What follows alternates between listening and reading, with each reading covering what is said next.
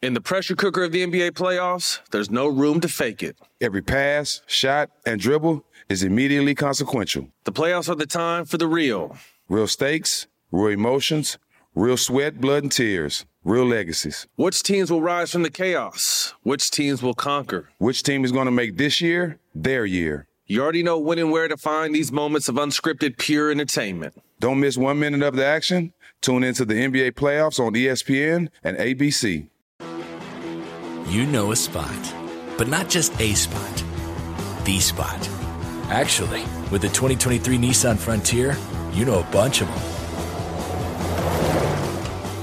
But the key to these great spots? Being able to reach them in the first place. Your spot is out there. Find your frontier in the 2023 Nissan Frontier with standard 310 horsepower, advanced tech, and 281 pound feet of torque. L A S I K, LASIK.com. Have a ton of questions about LASIK? You're not alone. That's why we created LASIK.com. One place where you can go to find every answer to every question on your mind. Like, how much does LASIK cost? How long does recovery take?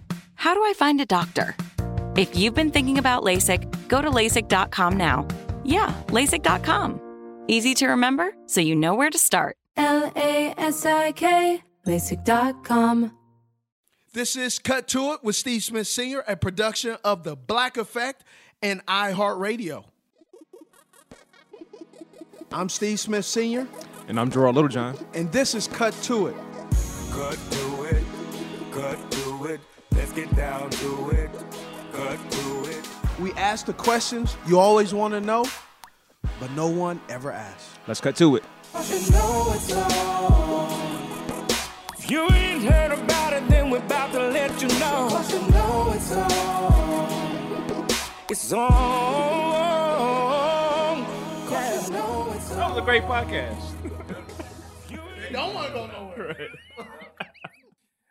All right, uh, JD, Chris, thanks for coming on the Cut to It podcast on this special episode. Whoa, whoa, come on now. Who's JD and Chris? JD Williams and Chris, I got to bring up my notes now. Walters. Chris Walters. Ooh, So I had it before he did. That's Thank, a, thank hey, you for remembering who Out I of five million episodes, that's the first time ever. He's correct me. So that's that's cool. Uh, yeah, JD Williams, Chris Walters from Charlotte Mecklenburg Police Department. Uh, we're happy to have you on and, and just have some good conversation today. So our first segment is called Get Iced Up. Smitty, go ahead and give them the first one. You two ready? We are ready. All right, officers, buckle up, Oh, buttercups. boy, I'm ready. go. All right. Each of you, and you two decide rock, paper, scissors on who goes first. What's the last book you've read? Ta-Nehisi Coates.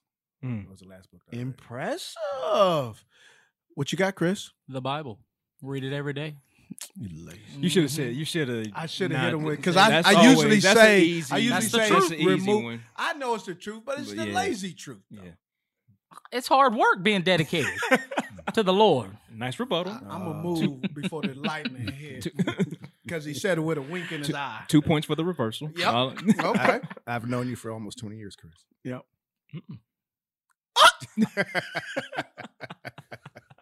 Chris. I'm leaving footsteps for you. Oh, okay. Thank you, thank you, thank you. Okay, okay. Footsteps. You, All right. Um, JD, what did you want to be growing up? Uh, as a kid, growing up, I wanted to be a, uh, a underwater photographer. Hmm. Yeah. I wanted- yeah. Where'd that stem from? Yes, please. Um, I used to love watching animal shows as a kid, Hmm. and I swore out I was going to be the next Jacques Cousteau or something like that. Wow. Hmm. Okay. Yeah. What about you, Chris? You got to think of a lie now because you can't top that. You can't say I want to be a cartoonist. Listen, listen. Uh, as cliche as it is, it's law enforcement, and uh, the reason that is is because I was seven years old, Mhm. uh, at home, single mom, Mhm. and by myself. She was at work, and I'm flipping through the channels watching TV, and the show Cops is on. So I stop, I look at it, and it immediately enthralls me. Hmm. So I immediately associated that to what a man was: fast, strong, authoritative, sheepdog, protector. Hmm. And my mom came home that day, and I told her I was going to be a uh, a man when she, you know, when I grew up. And I've been in law. That's my goal the entire time, being in law enforcement. Yeah.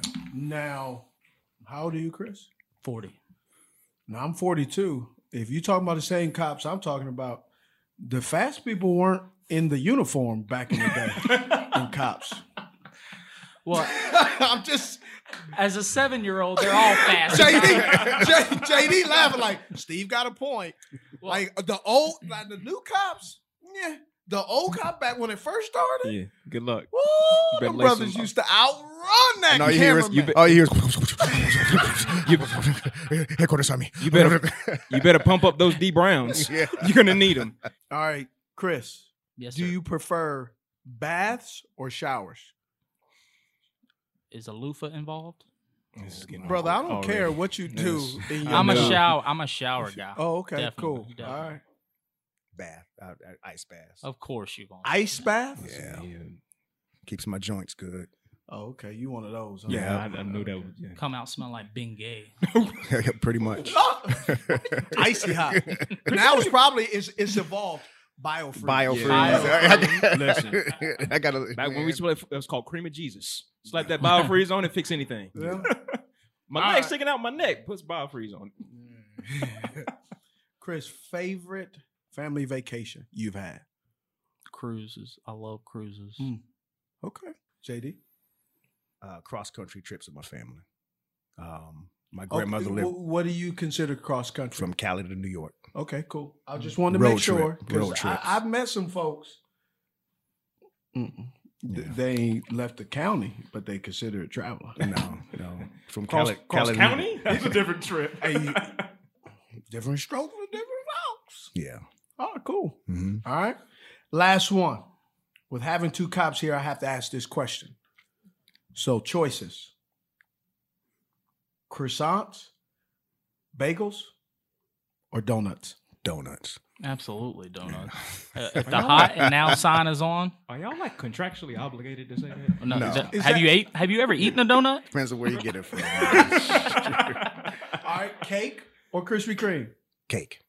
That's a West Coast dude. That's what I'm talking about. The world runs on Dunkin'. See, nah, Yeah, what you I'm, got, I'm Chris? with you. I'm Where with you from, Chris. Chris? Charlotte. Oh, Born and so you like Krispy Krispy Kreme? Kreme. Krispy That's all. Kreme. You like that hot, hot, juicy uh, uh, from the. Whoa, pause, Yeah. pause, Look at pause. you. See how he went for it though? Look at it. Pause. Look, look at it. Look, look. He- wow. All right, let's move on. Okay, so favorite sports team growing up? 49ers. Big mother. What about you, Chris? I was a Vikings fan until the Panthers came. I'll say you Because from we didn't Charlotte. a Gotcha, gotcha, Yeah. Yeah, we didn't have a. You see, a football so- team. You didn't like you didn't like Washington football team. everybody here liked either Mhm. Washington or Or, Dallas. or Yep, Pittsburgh. that's it. And Or if you, were, if you were a Dallas fan, then you were a Laker fan, Mm-hmm. and you were a Yankee fan. It's like everybody's all Yeah, across the it's country. a whole bunch of those. Right, yeah, like- So I'm, I'm already starting to see you're the opposite. So it's like no Washington here in Charlotte. Let me go with Minnesota. Okay, you just going against the grain. Well, you know, just what I like to eat, Yeah. what I like to watch. You know, Chris, where are you from in a place you call your hometown? um, from Charlotte, Mm-hmm. uh, was raised on the east side. Hmm. Lived with my uh, mother Mm-hmm. uh, in a single one bedroom apartment. Mm. She had a twin bed on one end of the bedroom, and I had a twin bed on the other end of the bedroom. And um, you know, I lived there, paycheck to paycheck, until I was probably eleven, and we moved to uh, a two bedroom house off of Lawyers Road, Mm. uh, right outside of Mint Hill. And I, I lived there until I graduated high school. What high school did you go to? Independence. Oh, okay.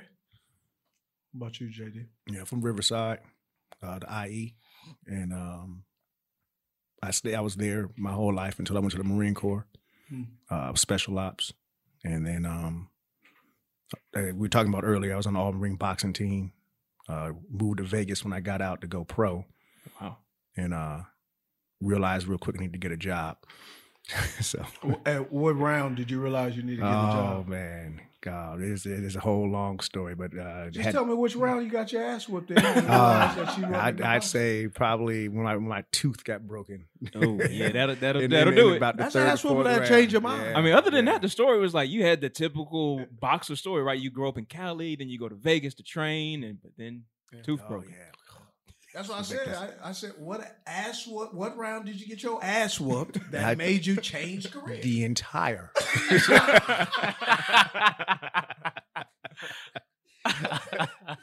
It's like, well, I was From- saying yes, from- from well, why? Well, I lost a tooth. Uh, I can't hear out of my from- right ear. From the sound, bing. That was it. Everybody got a plan until they get punched in the mouth. yeah, everybody got a play it to get punched in the face, And, man. and they tooth fall out. Right, that too. I swallowed it. I swallowed it. I thought it was a piece of my mouthpiece, man. I That swallowed is- it. That'll make you cancel your plans. What was his name? I don't even remember. It's some little 19 year old Hispanic kid straight straight out of Texas. Yep. Wore me out, brother. How many rounds? Uh, it was exhibition, so we were doing like fours. Whoa, you got your ass whooped for practice. Oh yeah, yeah, yeah, yeah, Finish it talking about. yeah. That, that, yeah, that's how I knew my tooth was broken. The trainer was asking me questions. I was like, I'm sorry. Yeah, yeah. But I was old. You know, that's what the problem is. You know, with you being a professional athlete. You were old. Yeah, for for boxing, I I was in the Marine Corps first, Yeah. and when I got out, I was 27, going on 28, trying to go pro boxing. Negative, Hmm. Negative. You're behind the power curve, brother. I, I'm not sure how to follow up with Yeah. that. one. I, am sorry. Nah, it's all Yeah, I'm good. sorry. I apologize on his It worked Well, out exactly bad where you're 'cause I was supposed to. joking, But he really got his ass whooped. Yeah, yeah, yeah. It's yeah. like, ah, you got beat up. It's like, no. nah, no, for real. Yeah, for real, for real. so so so growing up in, in in Cali for you, JD, and in Charlotte, how did how did growing up in those places uh, shape your outline or outlook on life today? Be honest with you, um, No, I never had, never, never had any aspirations of being a police officer. Mm. Never had any aspirations of being law enforcement. In fact, I was one of those kids, um, and Steve, we're from the same spot.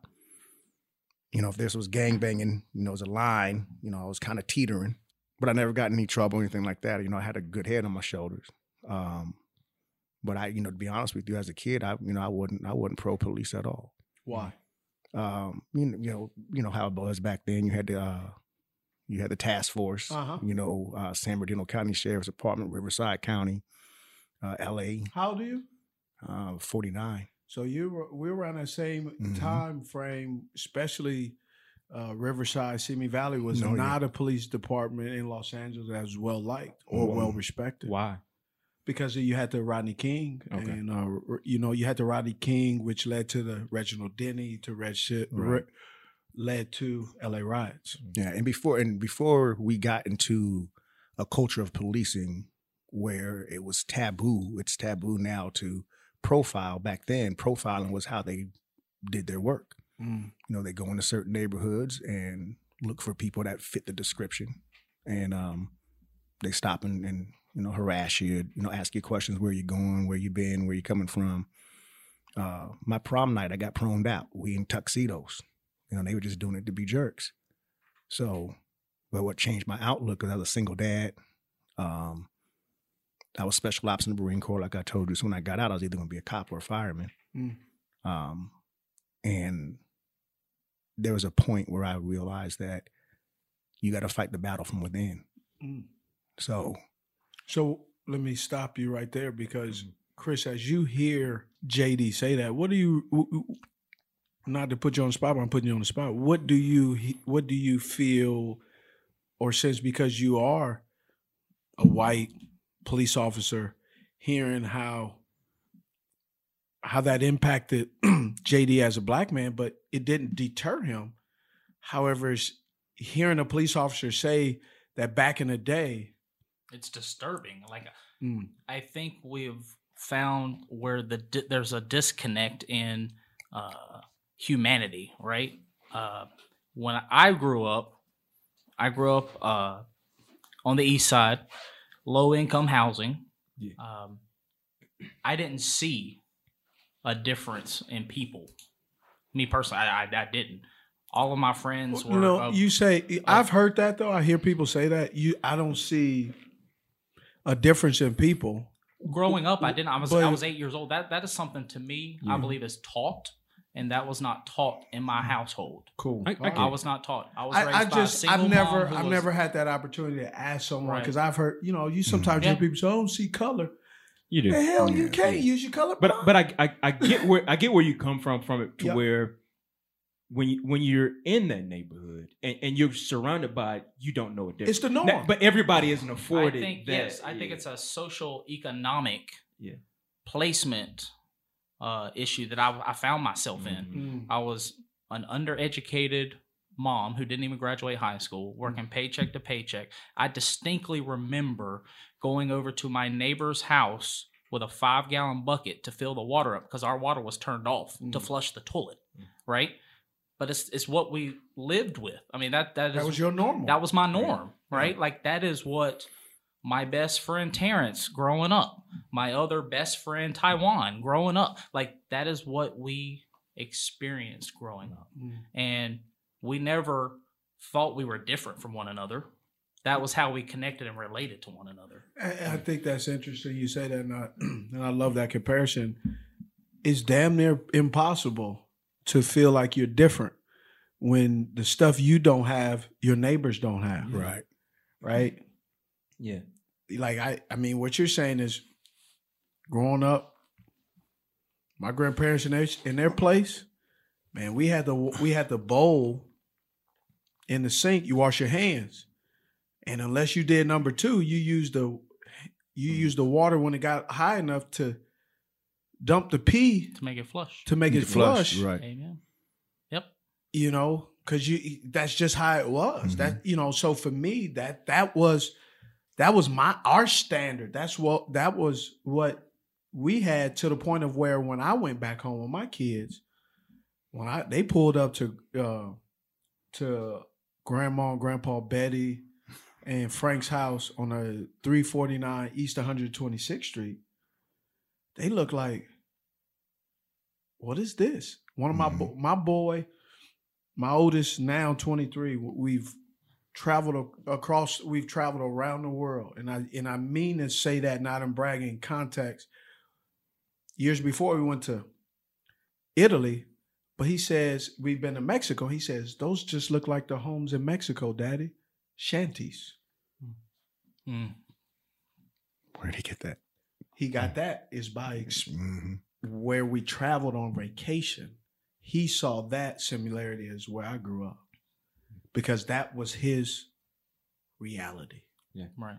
Now, JD mentioned what his interaction was with the police when he was younger. Chris, what was yours? I, I never really had much. Uh, I remember them in the neighborhood driving through, but I never physically saw any kind of interaction with law enforcement and community members. Like I just never saw it. But my mom also kept a tight leash on me because, again, working paycheck to paycheck, I wasn't allowed to be outside uh, if she wasn't home, Mm. and so that gave me roughly, on average, about forty five minute window to be outside from the time that she was home and then the, the lights came on and I had to come home. You know, You, so you were a latchkey kid. Yeah, one hundred me too. one hundred percent. I was a latchkey kid too. I And I the- sat I had there- the key on the on the on neck. on the neck with the Shoestring. shoe With shoestring. Yeah, but then when the Yes. shoestring break, so mom put it on the um on the ID, Yeah. the little Oh, uh, yeah. Yep. dog tag. Mhm. There wasn't no dog tag, just You- the key. just- You, key, you those get those done in Walmart. I remember them back in the day. you. You lose that, you lose that That key. key, boy. You- I, I mean, ass whoopings out of That that was that was. I was not afraid of hey my key is gone. I was afraid of the look and the reaction I was gonna get from my mom when I got you know she got home. Yeah. Don't let me be sitting on the porch step when she pulls up. Mm. Bad day. At what point, for both of you guys, I guess, at what point did you realize that becoming a police officer was okay? What was the reception from your friends, family, and and people you you interacted with, and you also respected their opinion? Uh, for me, it was a split. Um, of course, your parents are always going to be proud of you. Uh, my grandparents were real, proud, but a lot of the uh, younger generation, my age and younger in my family, um, they were cool, but it was you know you could always tell. Oh, you know, JD here, you know, the cop here, you know, Mm. oh, Popo here, you know, and um, I think it you learn to be able to uh, conduct conversations with your family and your friends real fast because anytime something happens, you're the sounding board, Mm. right? As a black man, as a cop, you're the sounding board. Well, why y'all do this? Why the police, you know, police do that? Well, why they do this? You know, and to have those conversations and walk away with your family and still have you know, Respect. respect, and and maybe hopefully give somebody understanding. Like I get quick example. I got a homeboy back home. This dude been shot twice. Uh, he got shot in high school. He got shot probably about ten years ago, and his mama's house got shot up twice. but then he'll call me and be like, "Why y'all keep- police keep shooting people?" I'm like, was that you know? But you you've been shot twice by people that probably look like you. Um, so to be able to sit down with him and have that conversation, um, I think it's empowering at times, but it's also draining. Draining. It's exhausting. Yes, sir. What about you, uh, Chris? For me, um, family side, it was just like I said, just me and my mom. She's passed. Uh, She n- always said that she was going to support me in whatever I did, Mm. right? And she knew that that was my goal. But she instilled in me if that's something you want to do, you have to get out of this cycle. And that's what I was talking about earlier about the Mm. social economic cycle, right? You have to get out of this cycle. And the way you get out of that cycle is education. Mm. You have to graduate high school. You have to. And so as I got older, I did my research and realized that I have to have a high school diploma. I don't have to have a college degree. Because in my mind, I'm waiting for a local church to come and bring me food from their food pantry. I Mhm. certainly cannot afford to go to college. Hmm. My mom didn't know that I was a prime candidate to get, you know, free money to pay for me to go to college based on our social economic status.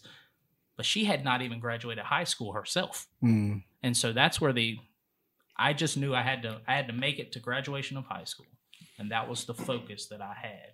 I got my first job when I was 13 to help pay bills because I got tired of the water being cut off, the the power being cut off until payday. I Mm. remember how excited Fridays came when she got paid. She went and got her check cashed and we went to Pizza Hut. I mean, Mm. that was like I was getting a hot meal Mm. I was free reduced lunch. I got that was my hot meal of the week. I remember how excited I was with that. So she said to get out of the cycle, you have to get an education. Mm. Right. And so that's where I stayed in. You know, I made sure I did what I was supposed to do and finished out high school. Friends, some have come and gone, uh, which is natural. That Yeah. happens with No matter what what line of career. duty you do. Right, Yeah. right. That that that happens. Um, you can see, and like I, when I was in recruiting, I used to tell people also that you'll see the difference of who your true friends are, right? Because regardless of what you're doing as a career, if we're if we're boys, We're always gonna be. you're going to be my boy, Correct. right? Because at the end of the day, you define the uniform. You don't let the uniform define you, Mm. right? So I'm Chris Walters in uniform. I'm Chris Walters out of uniform. Mm. That's just who I am, right? And so you can see when people start to distance themselves, it's like, were you really my boy to begin with, Mm. right? We have to take a break, and more than anything, we got to pay some bills. Mm-hmm. Need that check. I love Cut to It, and I I love it even more when you download us and subscribe. And you can follow us on social media too, Smitty. Where where at? That's at Cut To It on Instagram. What about Twitter, At Cut To It. Facebook? Cut To It featuring Steve Smith Sr. What about online? And you can follow us at cuttoitpodcast.com where you can buy merch and you can subscribe to us wherever you listen to podcasts. I got all my answers question. Um, ah. I got all my questions answered. That's what I'm here for, brother. Cuttoitpodcast.com. You know a spot, but not just a spot, the spot. Actually, with the 2023 Nissan Frontier, you know a bunch of them. But the key to these great spots? Being able to reach them in the first place. Your spot is out there. Find your frontier in the 2023 Nissan Frontier with standard 310 horsepower, advanced tech, and 281 pound feet of torque. In the pressure cooker of the NBA playoffs, there's no room to fake it. When the NBA championship is on the line, every pass, every shot, and every dribble is immediately, undeniably consequential. The playoffs are the time for the real. Real stakes, real emotions, real sweat, real blood, and real tears. Trust me, I know what it takes to bring home a championship ring. The regular season is tough, but these games are a completely different level. Now is the time when legacies are made. The best team will bring home the Larry O'Brien Trophy and add their name to basketball history. Will we see a battle between marquee franchises, or will we see a new champ be crowned? Which teams will rise from the chaos? Which teams will conquer? Which team is going to make this year their year? These are the moments of unscripted, pure entertainment that only happen on the hardwood. You've waited all season for this. It's time to take it to the next level. Don't miss one minute of the action. Tune into the NBA playoffs on ESPN and ABC. How do we level the playing field for all entrepreneurs? 55% of white businesses survive the startup phase, while only 4% of black businesses do the same. So I want every black entrepreneur to know about the 1 Million Black Businesses Initiative. The 1 Million Black Businesses Initiative is an award winning program created by Shopify and Operation Hope. They're on a mission to start, grow, and scale 1 million black businesses by 2030, driving wealth creation for the black community. Out of 6 million employer owned businesses in the US, only 2.3% have black ownership. This program gives black entrepreneurs tools and resources to level the playing field, from free business coaching to tailored training and extended free Shopify trial. Shopify's made a 10 year, multi million dollar commitment to the program, and it's working. The initiative already started, supported, and engaged with over 334,000 black businesses, helping them operate businesses that sell anything from skateboards to coffee beans to apparel. Business owners love this program. Simone Harvin, founder of SC Creative Group, says the 1 million black businesses experience for me was unlike any other program I've been a part of, primarily because it was for us and it was by us. Here at Drink Champs, we are always interacting with our listeners, many being black entrepreneurs. Shopify is one of those platforms that empowers and emboldens entrepreneurship. So chart your own path for business success with the 1 Million Black Businesses Initiative and Shopify. Bring your business to Shopify with an exclusive offer at shopify.com slash B-E-N, all lowercase. Go to shopify.com slash B-E-N. Well, let's get into the rec- the career stuff. You know, what's what's what's the best part of the job? Working with kids, Hmm. um, especially when you have an opportunity to show up in a neighborhood or a uh, particular community in uniform and have a positive interaction with young kids. Because a lot of these kids, they only see officers responding to uh, negative situations, people getting arrested, you know, chaos. Um, and I understand that because of, you know, uh, to Chris's point, you know, socioeconomic situations, you have a lot of children that live in areas where they're exposed to trauma daily. At a young age. And, and it's Huge normalized. mental health. It's normalized. Mhm. Like so and so shooting at each other on the corner. It's normal for them. And that's not normal. And then the police responding and having all kinds of chaos in their in their neighborhood. That's not normal. It's not how a kid is supposed to grow up. Hmm. So, you know, when I have those opportunities to to coach and work with Pal and yeah. and just have those kind of and I I I, try to be in uniform or some kind of uniform um, intentionally. Uh, that's intentional. I, I I went to one of your camps. Uh, uh, I think you had it at Ardrey Kell Yeah, that was years ago. years ago, I and I, I would show up, and I would always have something because I had volunteered, and I would have something that represented me being a cop, Uh, so that we can open up conversations, and then these kids can walk away and be like, "Yeah, you know, Officer JD, he helped me, you know, run my routes, or he helped me do whatever." Um, I played football for the Cobras, uh, the Charlotte uh, Police uh, and Fire Team, mm. um, and any chance we had, you know, to interact with those kids, so that way they can be exposed to police officers on a positive level. If you don't mind, let's talk. Can we talk about those stigmas? Because Absolutely. I think there's a stigma as a I'm a law-abiding citizen. Mm-hmm. There's a stigma with the police, and I think to some degree, some police officers, there's a Mhm. stigma that not everybody is a law-abiding citizen, Right. right? For various reasons, Mhm. because of maybe what they experienced as a kid or adult or a teenager or a college student, and vice versa. Yeah. So I want to run through some scenarios that me and Gerard have been through. Mhm. And I want you to walk me through am I off base with this? Okay. And you can tell me, Steve, that was BS or you know, even what did you do? What you know, were you just to really just to walk through it almost like, you know, talking about football. Right. A couple of years ago, I'm back home. Coming uh visiting family. We were down at uh down in Santa Monica Pier, right? At my own stomping grounds. I used to actually work at the uh at the Ferris wheel in Santa at, at the Santa Monica Pier, right? So we're we're staying in Orange County. I'm driving all the way back. Now it's about 9:30 East Co- uh, West Coast time. I'm in a car full of family. I got my beautiful wife in the front seat. I got my my three. Deuce wasn't even born, so I had my three kids in the back at that time. Um, so this was six years ago, um, six and a half years ago. He'd be seven uh, this July. So, so I'm start. You know, I'm looking around. I can't turn the radio up or any you know anymore because then I wake up the you wake up the kids. And so I'm going and I'm driving and I can feel myself. Now I can feel myself kind of like, hey, we need to get back. Right. So I do what any other dad does when he's in a car w- with a family sleep. What does he do? Speed up a little bit. So I'm speeding up, and I'm driving, and I, you know, I'm I'm going a little bit beyond the speed limit. Okay, I okay. admit that. He pulls me over. Whoop whoop. Damn, got me. Right. So pulls me over. I had my ID already pulled out. Mm-hmm.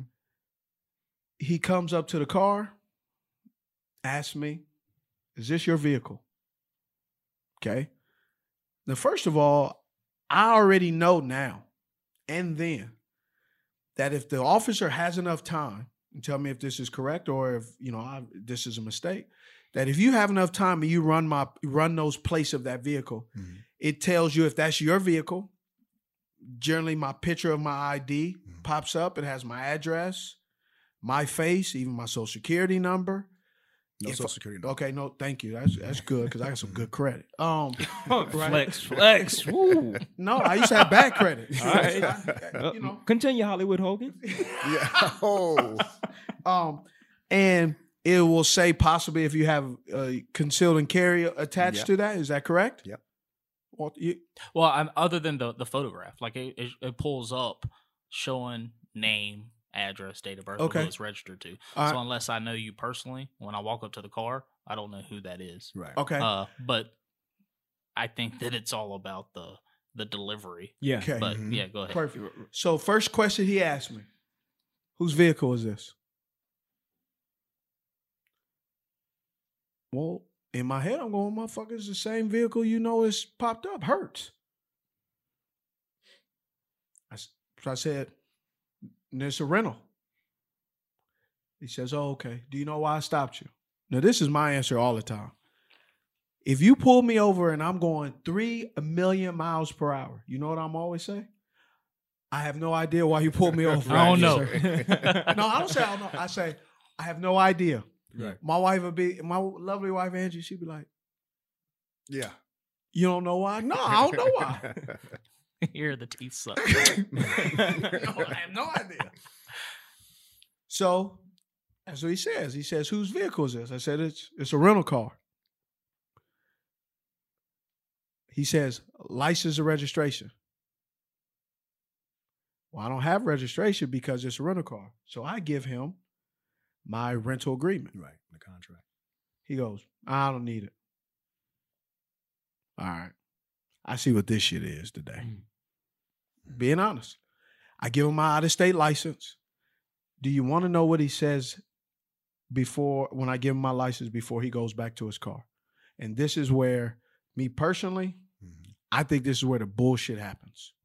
He says, Do you have any warrants? Hmm. Okay. I looked at him and said, Not that I know of, but I'm pretty sure Don't you will got the- let me know you when you come back. That's what he asked me. Mm-hmm. What I have, I've been pulled over uh, because I've, you know, sometimes I'm in a hurry. Yeah. I've been, you know, I I've, got, I got a few of those too. I've mm-hmm. I got speed. I've been called speeding. But it, I have never. I've been asked a few things. Mm-hmm. But do you have any warrants? I've never been asked that. Right. Why would a police officer ask me, do I have any warrants out for my arrest? Well, going back um, and to what Chris was saying a minute ago, a lot of times, and I don't, know what the officer's demeanor was. I don't know, but a lot of times, you know, just like they talk about doctors and having bedside manners, Mm. um, I think a lot of times there's some officers out there that don't have good bedside manners, right? So, uh, both of us being supervisors, um, that's one thing that I expand upon when I'm when I'm working with my troops is your delivery. Um, the reason why he asked you if you had any warrants, I, I could not answer why he, he would ask you that because all he had to do was run your name, and any uh, local or national warrants would have come up um, in the system. And what person in their right mind is going to say, "Yeah, yeah, yeah, I've got, got, I've got a couple murder warrants out for me." Yeah, matter of fact, uh, matter of fact, I mean, since, Since you you- asked, since you asked, yeah. you know, I was gonna keep it to myself, but- yeah, but I mean, but so Go back. Who's in the car with me? your wife and your family, My wife. Now my family is completely up right? because we don't know. Yeah, they spooked. We don't know what this dude is gonna do. Right. I started thinking. It's like when you take a test. Like I've taken a COVID test, and you start thinking about, well, whatever the result was, now I got to start back contact tracing, right? Mhm. And so I'm going, well, I, did, you say? No, I pay- I, I'm think I'm good. I, I hope. Right. And then you come back, and then you start thinking like, shit, what if I do? If I don't, how I'm gonna work this? Right. Do I leave my fam? Do I do I run for it? You know? And just that really just was very odd questioning. Mm-hmm. And I felt with anything, I had my paperwork ready. Mhm. I wasn't hostile. I, I was doing what he asked. Right. And he came, he he he came from the first question. I really felt the questioning was, let me get him. Mhm. Or because he's black, he probably has warrants. Yes. Mhm. Hmm. And I've had similar, you know, as a as a cop. Um, some years ago, um, I was driving to go see my son, and um, stationed down in Florida, and I was coming through. I think I was in I was in South Carolina. I was coming through South Carolina, and um, I get stopped. Um, I had a little, little um, tank top and shorts on. Oh, guns out. Yeah, I Guns out. Yeah. So Yeah. this, you know, This and, and so this this is before we had any, you know, the guy's talking to me and he's like, "Yeah, that stopped you." Uh, um, I had made a a, um, a lane change and I didn't realize when I made the lane change that that was a HOV. yeah or, HOV yeah. lane. So I, you know, not, It's not a little, from the air. they're a little backwards in South Carolina. Right. So I crossed the white, the, the solid white line. Uh-huh. And he walks up and he says to me, you know, he gets my light registration and he says, So where'd you do time at? Wow. That was his first question? It, it was, it was- it- you know, that wasn't his first question, but you know, license registration, blah, blah. It was in the top five. Yeah, oh yeah. Yeah. So where'd you do time at? And I says, I've, I've never done time, sir. Oh, well, you're kind of jacked up, you know, look, you know, like you, you know, I thought, you know, you might, you might have done some time someplace. Wait a minute. So because you swole bones, it- you, he thinks you've He been thought to he, prison. he asked me. if I- Clearly, I've never been asked that. He asked me. It if I- won't be. I got the dad bod going like. No, What but real ballet talk. The guy, the the, uh, the highway patrolman asked me if I had ever done time anywhere. He said, Where'd you do time at? So I didn't say anything to him because I didn't want to hit him with the. What you what did, what did you want to say? hit? You said the same thing. what did you want to say? What did you want Tell to me what you want to. I didn't want to hit him with Listen- the fact that I was a cop, man. Tell him, JD. Yeah, I was. I said, you know, I'm gonna sit on it.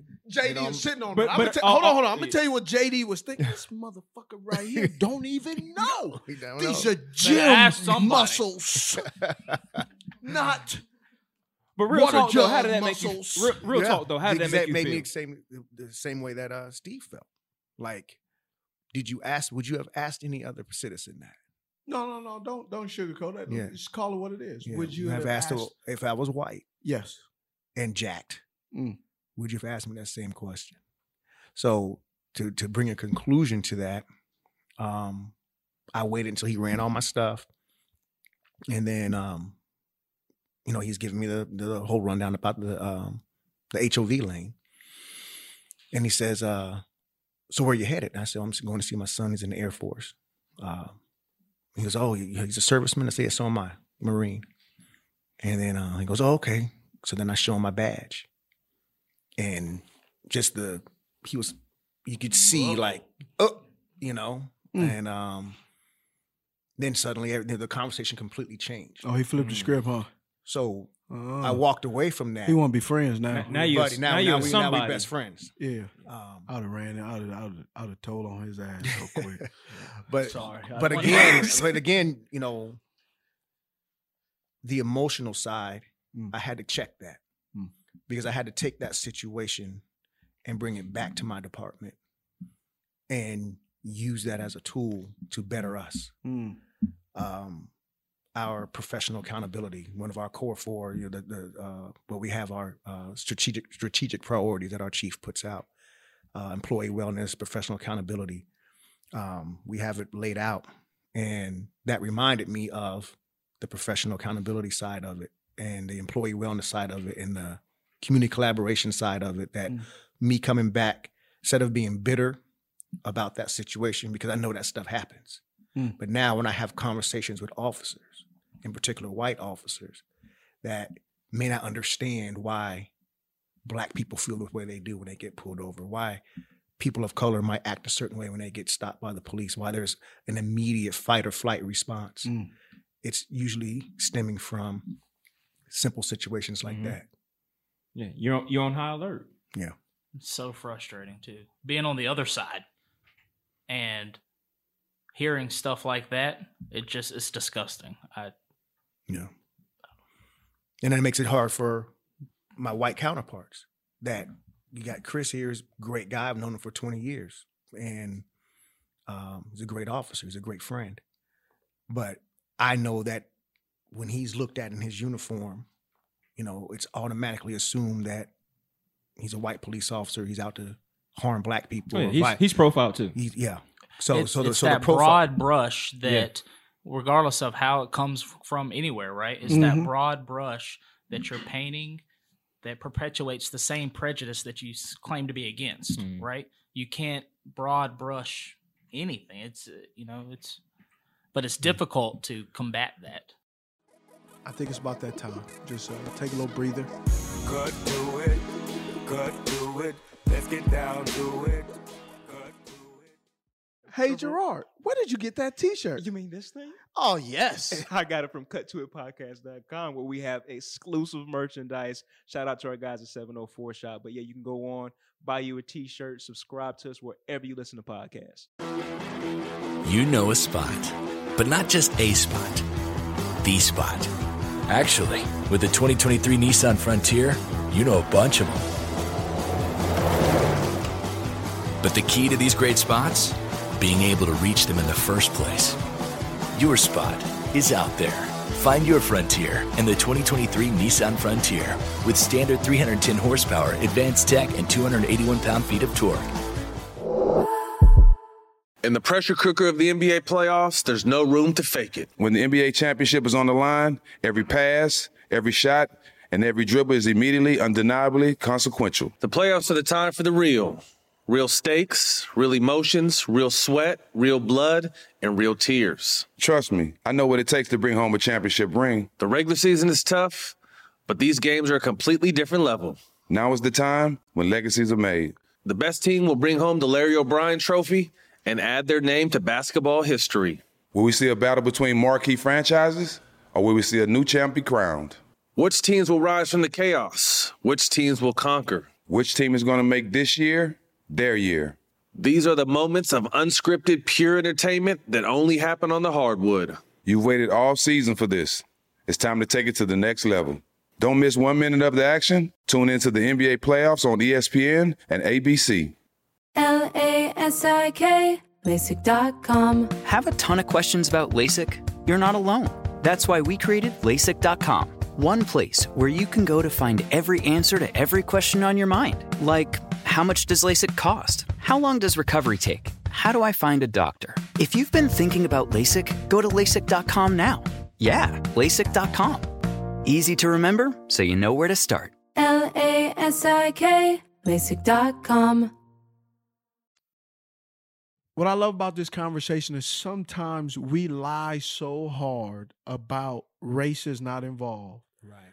that we start to believe, no, that can't be. Yeah. And the fact of the matter is, it is. It's very real. People get pulled over because they're black. There's some white folks that get pulled over at late at night looking for drugs in a drug infested area being white because they're looking for drugs. That's that's just a narrative that well, whether we like to say it or not, that's mm-hmm. that's that's what mm-hmm. it is.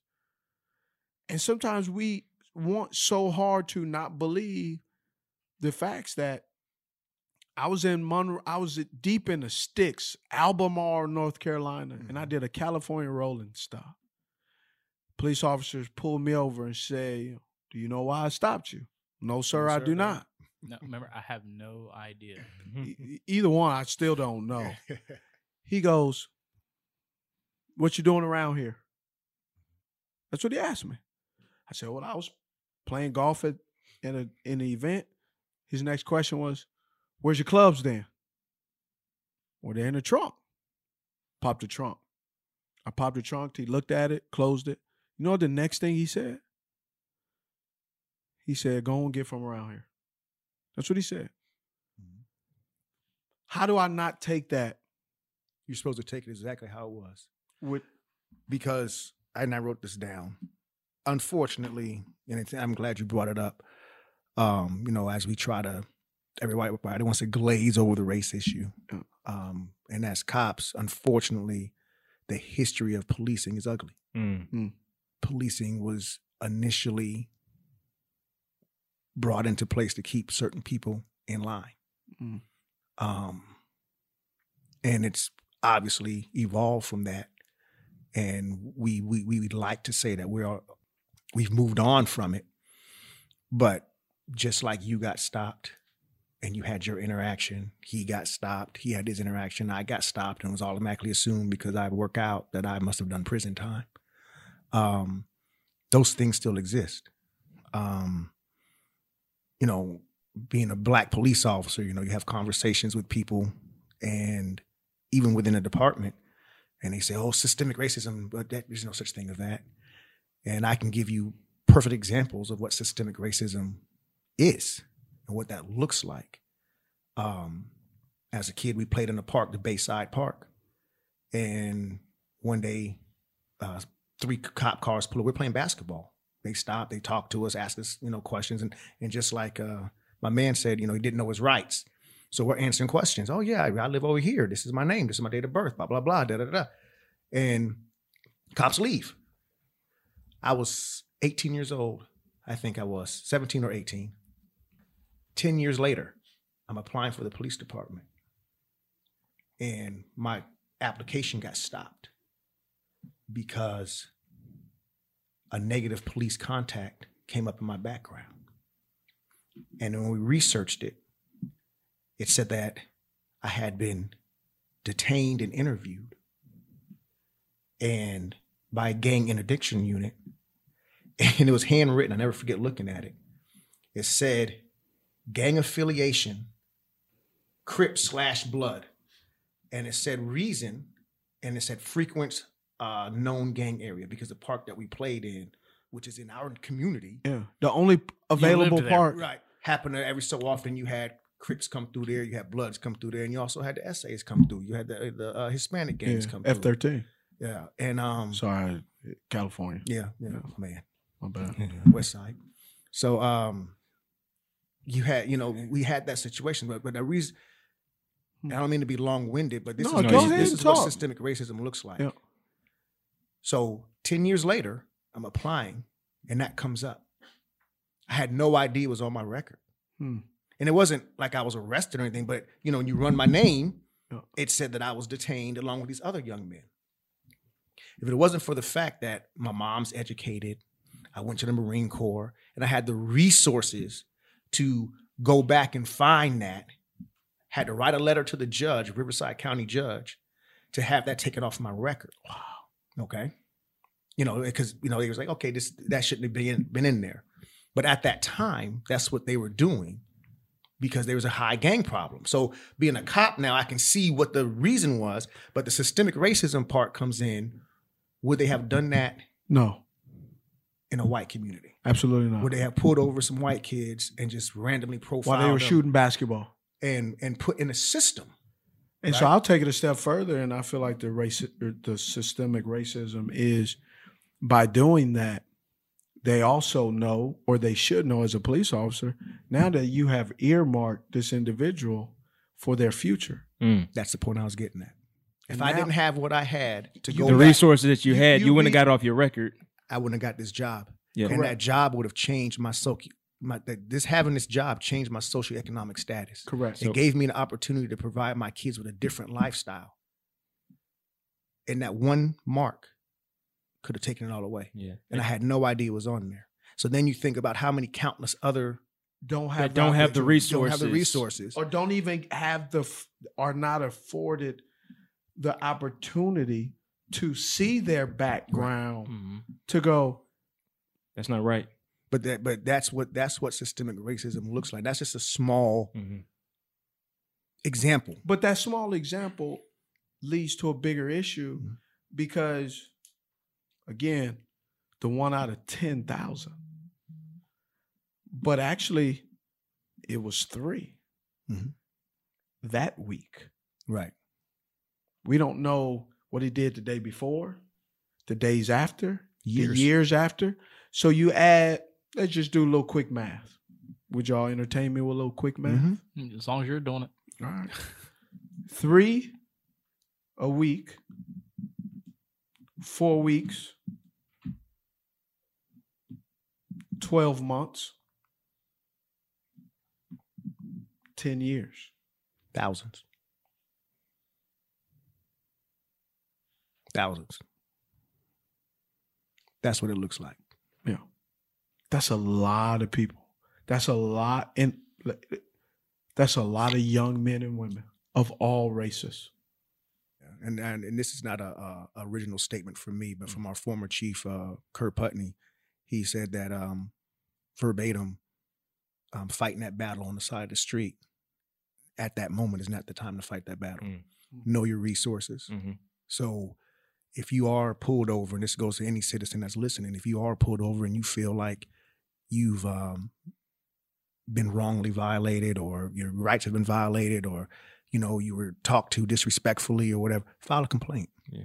um, our department is very very Open. very open for that um, and that goes back to the professional accountability in our core four is if, if we get a complaint no matter how simple it is our it, it gets vetted and The it has to be problem addressed with that statement, I think some people is like you take some some things that have happened, and then things come out later, and you realize like this person had so many years of complaints, And nothing happened to him. and no, and nothing ever happened. right to him, right right, and and then this last complaint resulted in whatever is Yeah. resulted.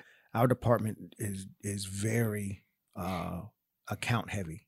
Mm. They they they hold people accountable. They hold people Evolving. They Yeah. evolve with Yeah. So it's not like it was where yeah, we yeah, we know, you know, Officer Joe so and so has a bad habit of, you know, cussing out little old ladies every time, you know, and it's just been swept under the But rug. it's true though. It it, Mhm. it that, has. that that has evolved to the point Mm. now where, you know, with the body worn cameras, we do audits, we do they they keep track of all that stuff, and if Mm. they see what they consider a a, a pattern, Mhm. um, It's dealt with. it's dealt with. Yeah, Thanks for sharing that. Yeah. yeah. Yeah.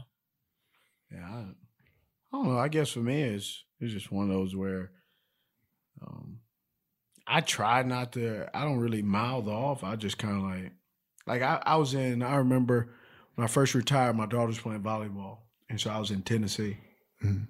and I was driving, and there was a police officer in Tennessee, at sitting in the in the median, and I was making a left turn, and uh, had my windows cracked, and it was my daughter in the front seat, and he was like, you know that that that those that tent is a little dark. Goes, where are you from? You from Tennessee? He said, nope. I'm reg- I am uh, I reside and registered in North Carolina. Mhm. He goes, well, here in Tennessee, that's illegal. I said, oh, okay. Well, well, I'm in North Carolina. I'm good. And so he started to like want to continue to banter and talk. And he was like, well, you know, you here in Tennessee right now. And then that light turned green. I said, well, sir, I got to go. Well, you know, okay. And I pulled off. Like, he was a white officer. I know I wasn't the only car in that in that lane. You know, tent is Mhm. all over. But instances like that and the interaction that I've received where the conversation starts about tent or busted tail light, but eventually goes in a direction that ultimately re- requires interaction that sometimes I, I don't want to have or It's that I- unnecessary. yeah, it's unnecessary, but it's utilized as, I- if I'm being honest, as an excuse to go down another path that, like, come on, man. This is a great opportunity for the listeners, but also for myself. Right, because what happens is you have listeners that that's what we do. You sit around and do the what if. Well, what if this Mm-hmm. and what if that? But you don't actually have a cop sitting in front of you. where You can Correct. bounce that stuff off. Yeah. Yeah. Right. So I know we getting ready to come up on time, and we've been we've been having a, an amazing conversation. Again, thank y'all for the transparency. Uh, question I had for y'all: You mentioned you had two sons, JD and Chris. I know you're a father as well. What are you passing on to your kids as police officers, and what are you passing on to your kids as men? That's a good question, G. Um, well, my, mine are a little older than Chris's. I got a 26 year old and a 24 year old. Um, and I've always, always uh, spoke to them about being respectful. Hmm. Um, even if the cop that you come across is a jerk, you maintain what I've taught you. Hmm. And then you bring it home to me and let me fight that battle. Uh, my son went to Mallard Creek High School. He was on the the um the teams that that that won the Mhm. championships. You know, he played with Marquez North and some of Mhm. the other boys, uh, Jaylen Samuels, all them boys. He was on that team, and um, I just I remember just being, even though I'm a cop, but the dad, you know, them boys riding around, Hmm. you know, and I had a I let my son use my uh back then I had a little uh, little 4Runner and they'd be riding around. And these are scholars. Marquez North was a 4.0 GPA student. My son was a 3.8 GPA student. And all these boys are all Americans. But I, I can look at that vehicle as they're pulling out of my driveway with these big, black, athletic boys riding around in their car. And none of them are gangbangers. None of them are dope dealers. You know, a couple of boys end up going to the league. And I could cringe sometimes thinking about if they have that one negative encounter. So what I've what I've uh, always instilled in my sons is is is do what I've taught you. Mm. Be respectful and be true to your character. Because your character, no matter what somebody puts in front of you, no matter what kind of narrative they might have in their mind of you, your character is always going to outshine that. Mm. So as long as your character is intact, we'll be intact. for me, see, it's I want to have my children to be defined by the content of their character, right? Not because just on the flip side, them being looked at, perceived, and judged because they have a father who is a police officer and is a white male. Just because he's a police officer and he's a white male doesn't mean that he's out here targeting minorities, right? It's it's this narrative and this brush that I said earlier that we're painting this brush Mm-hmm. uh, of prejudice, right? Mm. It's it's the flip side also, right? I I am a police officer. I've done this because this is all I've ever wanted to know. I associated a law enforcement officer to what a man was, right? That's I told my mom I was going to grow up to be a man. Mhm. That's what I wanted to do. And so now, 17 years into it and the turmoil of society today, my children have to go to school and e- everybody knows that their father is a police officer, right? So I want you to always represent yourself well. And, you know, because I want my kids to know that I'm Chris Walters. I am not Officer Walters. I am not Sergeant Walters. To their friends, people that know them, I am Chris Walters. Or Mr. Chris. in the I South. define I define the uniform. I don't let the uniform define me. Right I don't take on the narrative of what the uniform brings. Mm. I want to create a new narrative to what the uniform could mean Yeah, and what it should mean. absolutely. Mm, that's really good. My grandfather was a policeman, but he passed away when I was 13. So I didn't get a chance to have that conversation with him about, hey, Gerard, here's what you need to do when you get pulled over. He's mm-hmm. I, I didn't have that. And, and I didn't have anyone else to give me that conversation. Right. So as I think about me being a father now, and I have a I have a daughter, I have a son, and what am I going to tell them when mm-hmm. when it's time to have that conversation? And I and I don't want to have that conversation based off of negative experiences or how I've previously viewed police officers. I wanted to be genuine. I wanted to be real. Right, and I wanna tell my that's children- really good that what you gave us. Right. And I want to tell my children the same way that you act on that traffic stop, Mm. it's the same way I expect you to act when you're at the self checkout Yeah. at Harris Teeter Yeah. or Food Lion. You know, it's it's human decency. I want you treating everybody that you interact with the the same because it's a genuineness of who you are. Mm. And that's what I want my children to be. Genuinely good people. And that No matter who they're dealing with. one hundred percent. Well, this has been awesome. Yeah, uh, it, it's been a it's been a privilege just to be able to talk and get get answers that us. I, I Thank you, think Jared. people want to have. And hell, if they didn't like it, I learned something. Yeah. You know, And, and I also want to thank y'all just for the transparency. yeah I mean, I sir. think y'all, you know, just some of the things you guys were able to hit on, and just whether it's from your backgrounds, how you how you grew up, Right. Your previous views. Mhm. I, I think that's experiences. I it would- helps normalize a lot of stuff, and I think that's what's happening right now is we haven't normalized a lot of thoughts or histories or tendencies. So you guys help to normalize it, and and, and I pray that this is going to be a conversation that's going to go out, and a, and a lot of people. One is going to continue, but two, this is going to hit, and people are at least going to shift perspective. Well, appreciate it. Thank you, Appreciate gentlemen. y'all. This was awesome. Thank you so much. Y'all come back and hang out anytime. Absolutely. You are a unique person. You are well worth it. You are competent. And most of all, you're lovable. I'm Steve Smith Sr., I'm Gerard Littlejohn. and this is Cut to It. Cut to It with Steve Smith Sr., that is me, is a production of Cut to It LLC, Balto Creative Media, The Black Effect, and iHeartRadio. For more podcasts from iHeartRadio, visit the iHeartRadio app, Apple Podcasts, or wherever you listen to your favorite shows. From Cut to It, executive producer Steve Smith Sr., co host Gerard Littlejohn, talent and booking manager Joe Fushi, social media team Wesley Robinson and John Show. From Balto Creative Media, Cut to It is produced by Brian Baltashevich and Meredith Carter, with production assistance by Alex Lebrecht, production coordinator Taylor Robinson. Theme music by Alex Johnson, lyrics and vocals by Anthony Hamilton. If you ain't heard about it, then we're about to let you know. Cause you know it's on. It's on.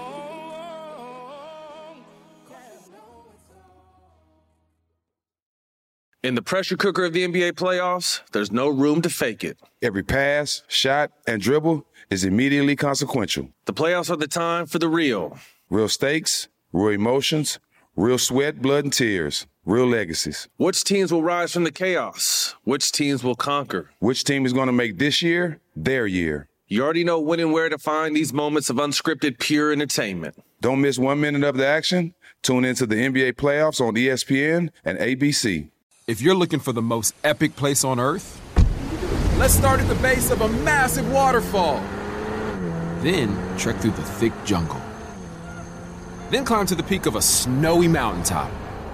Then once you get there, keep going. Because with intelligent 4x4 and 7 drive modes and a Nissan Pathfinder, the search is the real adventure. Available feature. Intelligent 4x4 cannot prevent collisions or provide enhanced traction in all conditions. Always monitor traffic and weather conditions.